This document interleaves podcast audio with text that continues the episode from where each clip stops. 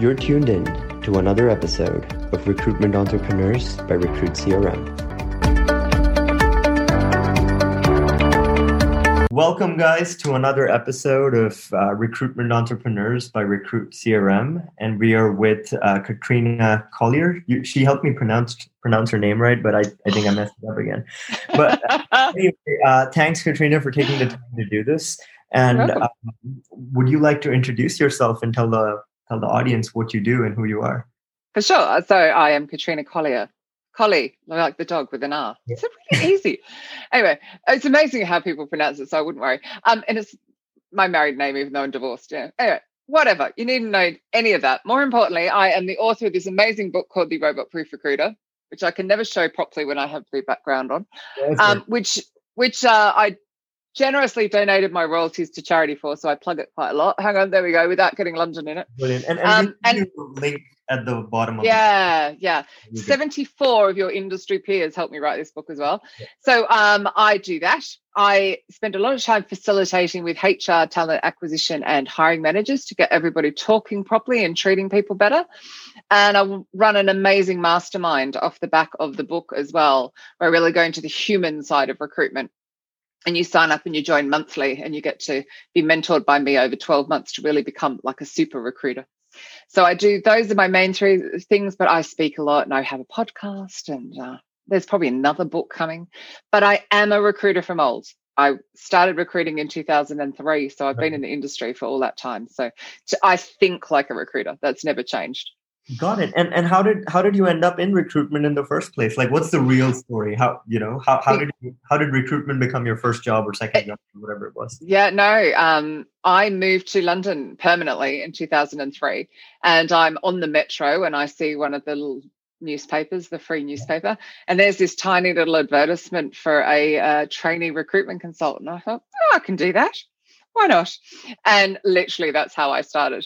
The first company I worked for was so dodgy that I waited until my paycheck went in and left. Literally, it was like, I can tell they're not paying everyone. So like, pay, money went in, I walked out the door. And wow. then that then led to another agency that wasn't quite the right fit. And then I went to Spring Technology and I spent five years at that company. Um, and when I started, they were incredibly professional. Everything was done properly. You properly partnered with your clients. And I really got an amazing base from the three, I mean, I would say three people in particular who really mentored me and, and trained me properly. Awesome. Um, so that's how I ended up in it. And then when the recession hit, it was like, as in the last one, not the current one. Um, now we're in another one, thanks to the pandemic. Um, it was, wow, I, I'm going to go out and I'm going to ta- start teaching social recruiting. So that's sort of what happened until I got asked to write the book. And then I stopped and did that. And then I switched to facilitation. So I've sort of just grown and evolved and changed. And, and Katrina, um, to go into this, like your current client base, the people you coach and teach, mm-hmm. right? Is yeah. coaching the main main business that you have or the main way you earn your living? Uh, um, speaking, facilitating, and, and then the mastermind. Um, and of course, I donated my royalties, so I don't get income from that. Uh, that would be the main way. I was running an event called Disrupt H R London, but of course, pandemic, no events in person. So that's gone. Um, but yeah, they're my main ways. And the, what I love about the facilitation is it's really unearthing the problems with recruitment. Yeah. So it's it's getting companies to treat people right. I'm really on this mission to get all of the people that recruit people to treat people right. So it doesn't matter whether they're staffing or in-house recruiters, them, plus H R, plus the hiring manager. But, but who do you spend? That's most what I do. Like who are, like are most of your clients the, from the staffing side? Are they from the in-house mm-hmm. side? Um, they're a real mix. So with the mastermind, which I, I run, which is monthly, that's mixed agency and in-house. Okay. And then the facilitation is, is in, it's in-house because that's where the problems are. Okay. And so, what, what so for example, one of your um, clients might have a customer who has really bad reputation. Yeah. And I can go in and just like in an hour and a half, actually don't, we can do it online. Doesn't even have to be in person. Um, we can uncover what the problems are and actually brainstorm some solutions. It's it's a design thinking process. It is brilliant. So, so essentially, that, would it be right to call you like a management consultant that specializes in no. candidate experiences? No. Would, how would you describe yourself if you had to describe yourself? Faci- uh, facilitator. I, I call myself an author, speaker, and facilitator. Um, to me, a management consultant would stay and, and fix the problems. I want to inspire people to realise there are problems, realise what they are, and some ideas of solutions, which is what this design thinking session does. But then it's okay, pull in the people who will help you fix it. My, right. I'm very good at inspiring change. That's yeah. just, I've worked it out. It's taken me many years, but that's what I'm good at. So get the other people to help you fix it. Management consultants probably do the same thing, right? Most of them, McKinsey doesn't really stay back to execute unless you you move them to McKinsey's execution team, which is like a completely... Yeah. Yeah. I, I don't feel like that's what yeah. I'm like, but... Come, come, come I don't know. I, I'd have to do some research. uh, and, and, and so... It sounds too posh. I don't want to call myself that. That's, no, I, I, that sounds very, I, I it sounds like I should wear a suit all day and polish no, no, shoes. No, no, I, I get it. I get it. it, it, it Management consultants are bad rep. Right, uh, but no, I know I wasn't even thinking that. I was just thinking it sounds like I should be very formally attached, and you know. And so, in your mastermind, what are the sort of topics you cover? Right, just just oh, broad. All of, all, see the human skills. So I, I feel something happened over the last, well, at least seventeen, eighteen years since I've been in recruitment, where all the technology got in the way, and there's training on technology and sourcing. There's training on marketing, but there's no training on how do I woo you through the recruitment process? So how do I use all of my human skills to hook you on, to get you interested and then keep you interested through the process? How do I show that I'm curious enough to get all the information you need from the hiring manager? You know, it's it's it's the human stuff. So we look at trust, curiosity, empathy, compassion, even self-worth, even making sure that you yourself are worthy enough to partner with a hiring leader. You know, agency or in-house, your job is to partner with that manager to bring the right person through. Um, so it's that. What else do we go into? Certainty, clarity. Oh, it's all sorts. But they're all human. They're and- all about how can I be extraordinary? And the only differentiator is how you use technology and how you use marketing with your human skills. Totally get it. But now, now to be a little more specific there, right? A lot of our, yeah. our listeners are people that are just starting up new recruitment agents. Mm-hmm. Mm-hmm. And it's just a one or two person team uh, that is, you know, no no real advantage. They don't have this new brand. They don't have. Sure, people. They do. There, there, there are a couple of people that are just starting out. Uh, yeah. And, and what would be your advice uh, to them on both ends, right? Like how yeah. to find and partner with the right clients and how to how to get people to to take a bet on you. Yeah. So how to get candidates to talk to you because you're just a random agency that that's, you know, pitch, pitching to them. How, how do you do that? Yeah. Well, I mean, I, I will actually, I, I'm a one person company. You know, I, I do have a virtual assistant, but I'm a one person company and it comes down to me, right? People buy from me. They like me or they don't like me. I'm Vegemite, Marmite, if you're here in the U K, right? Yeah. You like me or you don't. And that's fine. As soon as you realize as an agency, be one hundred percent yourself, be genuinely caring that you want the best for your candidates and your clients, the right people will start to come towards you anyway, because you'll just be being yourself. You'll be paying it forward, adding value. People want to work with you. So it's just, that's that's a huge start. Um, I would probably start candidate side. So if I was to go back and do it again, I would pick a niche technology yep. and I would become known, liked and trusted by all the people in that technology. So they then started going, hey, guess what? Sean's got a role. Yeah. You know, you want to talk to him. So I would start there. But you want to be curious, empathetic, particularly at this time. You want to be talking about where do you plan on going next? Not, oh, I've got a role. I need you now. It's urgent. It's urgent to you. It's not urgent to the applicant. Exactly. So it's like, What what is you doing next? And you create that, I'm Katrina, I'm the go-to person for P H P or whatever it might be. Shows you how long I've done, since I've done tech recruitment, whichever's the latest one, right? But on that, if you ever do that, do ensure that you make sure that it isn't going to suddenly disappear. Ask the people who used to recruit for COBOL. Okay, yeah. they'll they'll explain what I'm talking about. I'm aging myself significantly. But it's it's that, like be the go-to person. And if you're the go-to person for the candidates, you will be for the clients. I got because it. The candidates are the ones that are open doors, for example. But it's about, I mean, that that thing, it's overused, but that authenticity, but really just be yourself. And this now, is who you are. And and actually, this is a big one. And I teach this in the mastermind, partner. And, I, you know, I've, I've started a par- podcast called The Hiring Partner Perspective because I want people to partner. So sit up, and if that client is saying, here's a three-year-old job description, you just yep. go, no, no. You're going to spend an hour with me, and we're going to really uncover what you need so I can save you twenty hours down the line, or we're not working together. Partner. So, so have attitude a spine shift. And be strong, right? Have, have a spine and truly try to help them. But I have one more question going into this. Yeah, right? yeah, mm, yeah, yeah, okay. You can call it spine. I can call it an attitude. It's a, we're going to work together. Truly help them. Like, like don't just don't just, just be nice and suck up to them because they're your client, but truly try yeah. to help them and help them succeed. Yeah, and help them can mean, I'm sorry, but I'm not accepting that behavior. Yeah. Because if you spend the time with me up front, I'll save you time down the line. You're not going to interview the wrong people. I could know that you have to interview someone and you're not listening. You're just looking at the C V and you're missing a great hire. That's how good I can be if you let me partner with you. It's and, that attitude shift. Katrina, going going into the technicals, since since you obviously sure. talk to a lot of a uh, lot of people that are running recruitment businesses and even even even clients that are hiring recruitment agencies. Mm.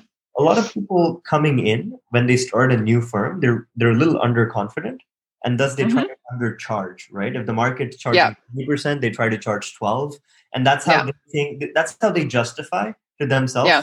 that they can do it.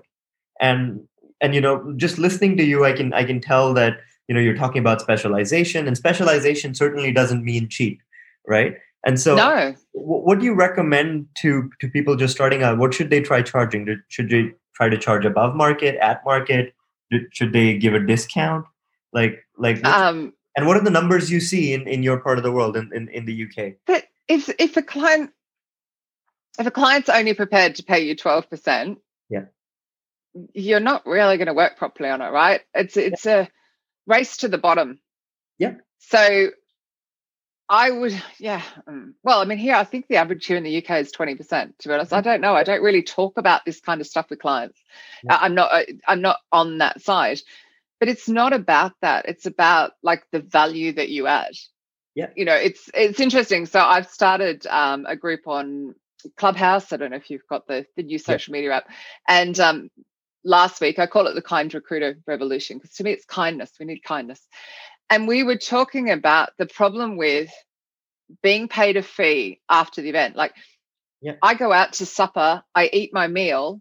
What then? I just say, oh, well, actually, I didn't like it very much, so I'm only giving you twenty percent, or I'm not. I'm not going to pay yeah. for the whole. Like, come on, no industry accepts what we do. And actually, if you could get your clients to go, here's thirty percent up front, or even twenty percent up front. Yeah, we're going to work together. I will give you all my time, but we're going to. Yeah. We're going to agree a fee up front. But, but that's incredible. The attitude will shift on, wow, I'm paying for a quality service here, and we're going to work together on this. And do you know what? If you know nothing about that role, it doesn't matter. Your job is to ask questions. So if it's the first time you've ever recruited that role, you ask questions. Tell me about the team. What's the project? Actually, uh, chapter five of this book goes into it so much about what to ask. Going back into it, right? Like if, if you're just starting out and you're just a one or two person firm and you've never worked with a client before in today's market, they're not going to give you a retainer unless you work with them. Why not? Because they just because there's other other people in the market. Because you've decided that they won't. I promise you, I was told this. When you start your business, you will be told, oh, people don't do that. Rah, rah, rah, rah, rah. Everyone gives you their people won't. I have always been paid up front. Occasionally I'm paid on thirty days, but I am paid up front because I ask for it. You want to work with me? This is how we work. The reason you're going to work with me this way is I'm going to dedicate my time one hundred percent to you. I will drop off all my other clients to work with you and to partner with you and to save you all this time and add all this value because you've got this project to deliver and I'm going to get the right person in to help you deliver that project. It's, it's a confidence thing. Ignore people who tell you that it can't be done that way. It can be done whatever way you decide. Sean, I'm so sure somebody said to you, you can't run a business. You've no idea what you're doing. And look at you now. Yeah. I, I, people I love to so, say. Yeah. So be confident and ask for what you're worth upfront, right? Uh, Even if you're new and you're, if you're new, start reading, read books, read articles, ask the candidates, learn, learn. You have to be a sponge. Learn, learn, learn, learn. Put yourself out there. Get on Twitter and listen. Get on Clubhouse if you're lucky enough yeah. to be on an iPhone. It's a bit snobby, isn't it? But listen to the conversations that are going. Don't speak. Listen and learn. And then you can go back with a question that's like you've already learned something to ask a great question. Right. And and and now a, a couple quick ones, right? Sure. Be- because you've already worked with tons and tons of recruitment agencies again, what do you think a lot of people screw up, but it's it's something that's so basic that you think they can just get right if they just understand that they're screwing up? Two, two things. Yes. Um, your job is only urgent to you, so stop putting urgent in the subject line of any messaging that you're sending. Yeah. Um, the candidate doesn't care that your job needs to be filled yesterday, truly. Um, and um, again, messaging actually, eighty percent reduction in response rate if you write, I came across your profile on LinkedIn. eighty percent reduction in response rate. This is the kind of stuff I unearthed writing this. Oh, it's upside down. Yeah. Um, the links, honestly, links, the links, that... links below. No. The royalties are to charity. I keep saying this. Um, yeah, it's incredible. But there, it's packed full of the real nitty gritty stuff. Okay. That that you can like get your hands on. But um, that that's immediately. And start with the word you. Right? Like advertising. You listen to advertising, you'll get in your new car and you'll notice the new car smell yeah. and you'll love the feel. And you're like going, yeah, whatever. But you, your background has caught my attention because of blah, blah, blah. The second you do that, they know you've actually read their profile. You'll Got stand it. out from every other recruiter. And so, Katrina, this is something that you said people should reduce that they, they, they, they, they're currently doing. And that obviously makes sense. And what do you think it is something that people probably don't do enough of, right? That that they do a little bit, but they don't do enough of. Adding value. So I talk about, yeah, truly, yeah. truly. I talk about, I, so Mark Hopkins, yeah. um, I mentioned him in The Robot Proof Recruiter. He is a one-person company over here. He does engineering recruiting, a really tough time to be in England doing engineering recruiting at the current yeah. time. Um, bless him.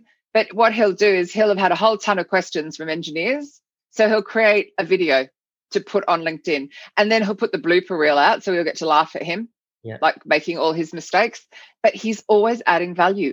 Amy Miller is another one. She's actually an in-house recruiter. She has a channel where she demystifies recruitment for job seekers. Yeah. They're all using these amazing social channels to pay it forward. Sorry. And you start doing that and people just go, oh, I've got to go to Mark. I've got to go to Amy. I've got to go to Katrina. They pay it forward. They give it. They give. And that's what people are looking for. It's like anything in life. Yeah. You've got those friends that suck you dry and you don't want to be near them, but the ones that help and, and you help each other and it's balanced. Oh my God, you're there, right? It's a great relationship. And and mm. so more more closing out questions, right? Obviously, because you've okay. been awesome. You've given us tons of awesome information okay. to work with. That's all right. Yeah. And um, so Katrina, if if uh, if you had to give your twenty-year-old self some advice, what would it be? Get to therapy earlier. Um, uh, I, I, I, I, a little bit joke, um, but I, I, I went through a lot of childhood trauma. Of course. And you cannot start your own business without self-love, self-care, and self-compassion. I had none of that when I started, and I fell into. I call, she's actually a life coach, but she does a lot of therapy stuff too, yeah. and I fell into it. And let go of all of the stuff. All the layers of murk went. All the healing that needed to be done was done. While I was growing my business, imagine if I'd done that in my twenties and then launched my business in my thirties. Wow, sky would be the limit. So if you are running your own business and you have trauma that you need to overcome, go overcome it. It, it is. We have never had as much access, uh, sorry, access to healing as we do now. So it's a strange thing to say, but to run your own business is all-consuming because we love it. Brilliant. And if you don't love it, you're doing the wrong thing. And what's one book you would recommend other than your own? Other than oh, I, I have a, I like literally have a pile of them. Yeah, one. If you had to pick one, if you had to look at them and be like, this is the one everyone should just read. Um, because you're all starting your own businesses, The Big Leap, and I always forget his surname. The Big Leap. Big Leap. Yeah, Gay Hendricks. Brilliant. And I love um, The Big Leap. And it's all about being in your zone of excellence. And it's all about doing what lights you up. I have this big thing. This will this will help you with your clients as well. If they're talking to you and you're slumping in your chair, yeah. the answer to that client is no. If you're talking to that client and you've sat upright, the answer is yes. Now, your body will tell you without your brain having even thought about it. because right. your subconscious is kicking in and go, oh, they're going to be a pain. Mm-hmm. Or, oh, my God, you get to do this and you'll be up, bolt right. Go for the work that always makes you sit bolt upright. That's another thing I wish I'd known at twenty. There's so many things. It's so long ago. The list is long. You know, most of us learn by, by, by over the years. And you, so... Yeah, you do learn by your mistakes, don't you? Final two closing questions. Like, okay. Like, what else do you have in life right now? Do you have puppies, kids?